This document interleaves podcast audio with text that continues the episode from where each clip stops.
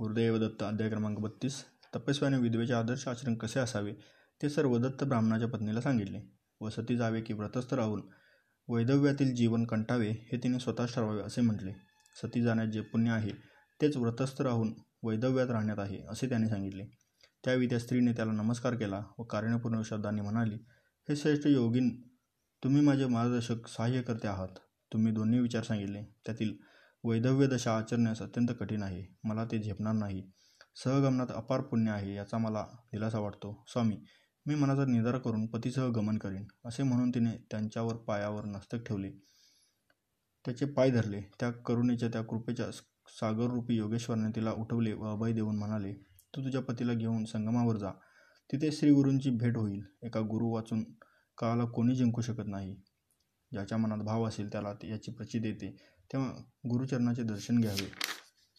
मग तिथून परत यावे व पतीसंगे सहगमन करावे.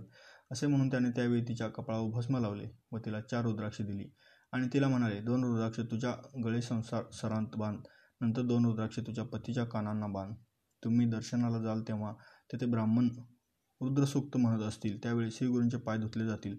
तेच तीर्थ घ्यावे व स्वतःच्या शरीरावर शिंपडावे. तसेच ते इथे आणून प्रेतावरही प्रोक्षण करावे. मग सहगमन करावे. नदीतीरी तिने अग्निकुंड तयार करविले. त्यात गोवऱ्या व लाकडी टाकली. अग्निकुंडाजवळ तिने प्रेत ठेवले व सुवासिनींना बोलवून वाणे दिली. ब्राह्मणांना विचारून ती स्त्री संगमावर नारायण रूपी नृसिंह सर्व होते तिथे गेली. स्वामींची मनोभावी प्रार्थना करीत ती स्वामींच्या दर्शनाला निघाली. सोमाच्या संगमारापाशी एक मोठा पिंपळाचा वृक्ष होता. तिथे स्वामी ते तिला बसलेले दिसले. ती दूर उभी राहिली व तिथूनच तिने स्वामींना साष्टांग नमस्कार घातला. तेव्हा श्रीगुरूंनी आशीर्वाद दिला तुझे सौभाग्य आढळ त्यांनी असे म्हटले तेव्हा तिने आणखी एकदा नमस्कार केला. तेव्हा स्वामी पुन्हा म्हणाले अष्टपुत्र भाऊ स्वामींचे आशीर्वाद ऐकून सर्व लोक हसू लागले. त्यांनी श्रीगुरूंना सविस्तर स्पष्टीकरण केले.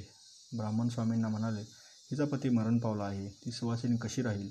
ही स्त्री सती जाण्यापूर्वी स तुमचा आशीर्वाद घेण्यासाठी इथे आले आहे.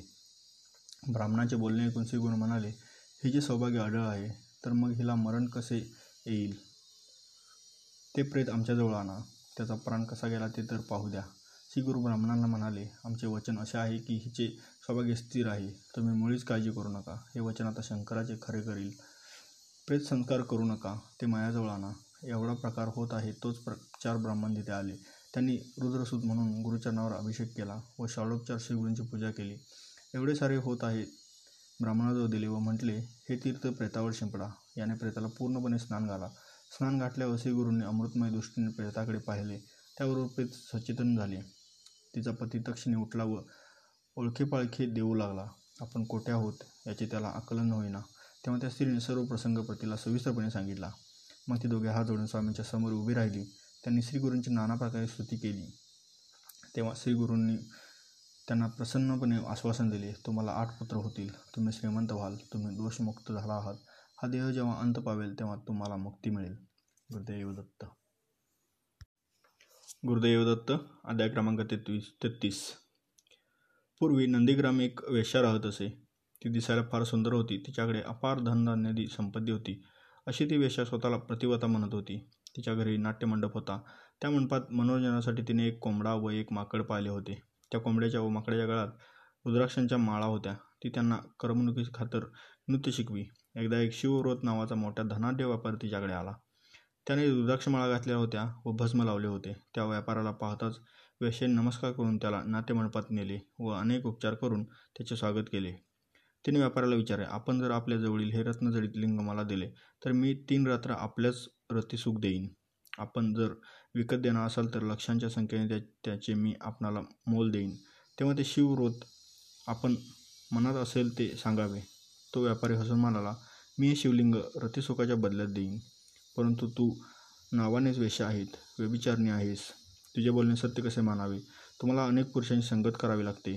तुला प्रतिवता कसे म्हणावे? व्यभिचार करणे हाच तुमचा कुळाचार आहे. तुमचे मन एकाच पुरुषाशी स्थिर राहत नाही. व्यापाऱ्याचे बोलणे ऐकून वेशा म्हणाले मी खरोखरच तीन दिवस आपली कुलस्त्री होऊन राहीन.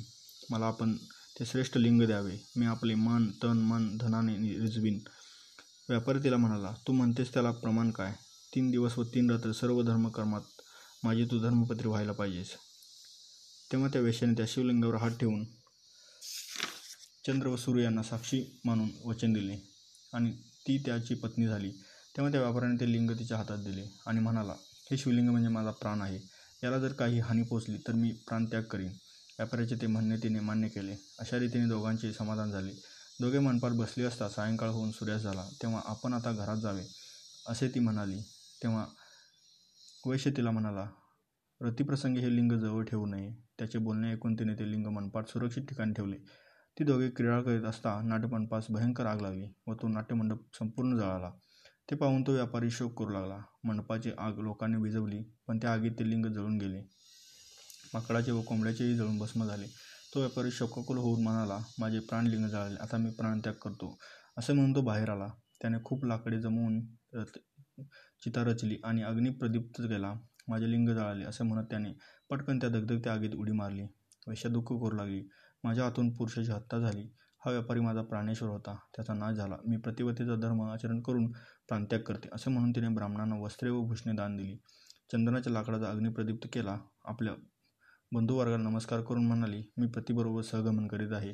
तिचे नाव नातेवाईक तिला आपल्या आयुष्यात येणाऱ्या पुरुषांची त्यांना मोजात नसते. मग हा तुझा पती असे कोण म्हणतेस असे म्हणतात. मग तिने घडलेला सर्व उत्तान सांगितला. सर्व ब्राह्मणांना नमस्कार करून तिने अग्नीजवळ उभे राहून एकदम त्यात उडी टाकली. त्यावेळी आश्चर्य घडले. पंचमुखी सदाशिव दहा पूजांचा नागाचे यज्ञोपवीत धारण करणारा पानपत्रा त्रिशूळ डमरू हाती घेतलेला भस्माचा लेप असणारा जटाधारी नंदीवर बसलेला असा तेथे अग्निकुंड प्रकट झाला व त्याने वेशाला वरचेवरच धरले. त्या अग्निकुंडातील अग्निशांत झाला. झाला भक्तवत्सल ईश्वर तेथे प्रकट झाला व प्रसन्न वदनाने तिला म्हणाला मी तुझी परीक्षा पाहण्यास आलो होतो. तुझी धर्मावरील दृढ निष्ठा व धैर्य पाहण्यासाठीच आलो होतो. सर्व काही मी मायाने निर्माण केले होते.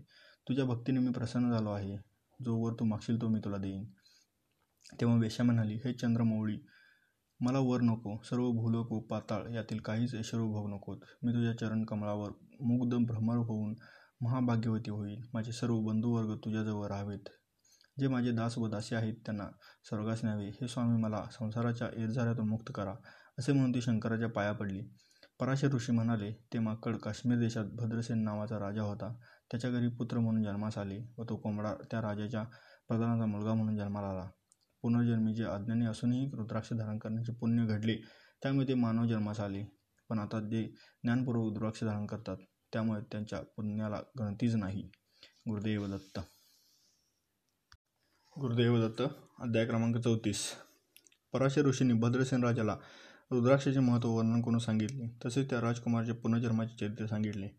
राजा संतुष्ट होऊन ऋषींच्या पायावर डके ठेवून म्हणाला स्वामी रुद्राक्ष धारण केल्याने माझ्या मुलाला पुण्य लागले असे आपण सांगितले. तो आता ज्ञानी असून रुद्राक्ष धारण करतो.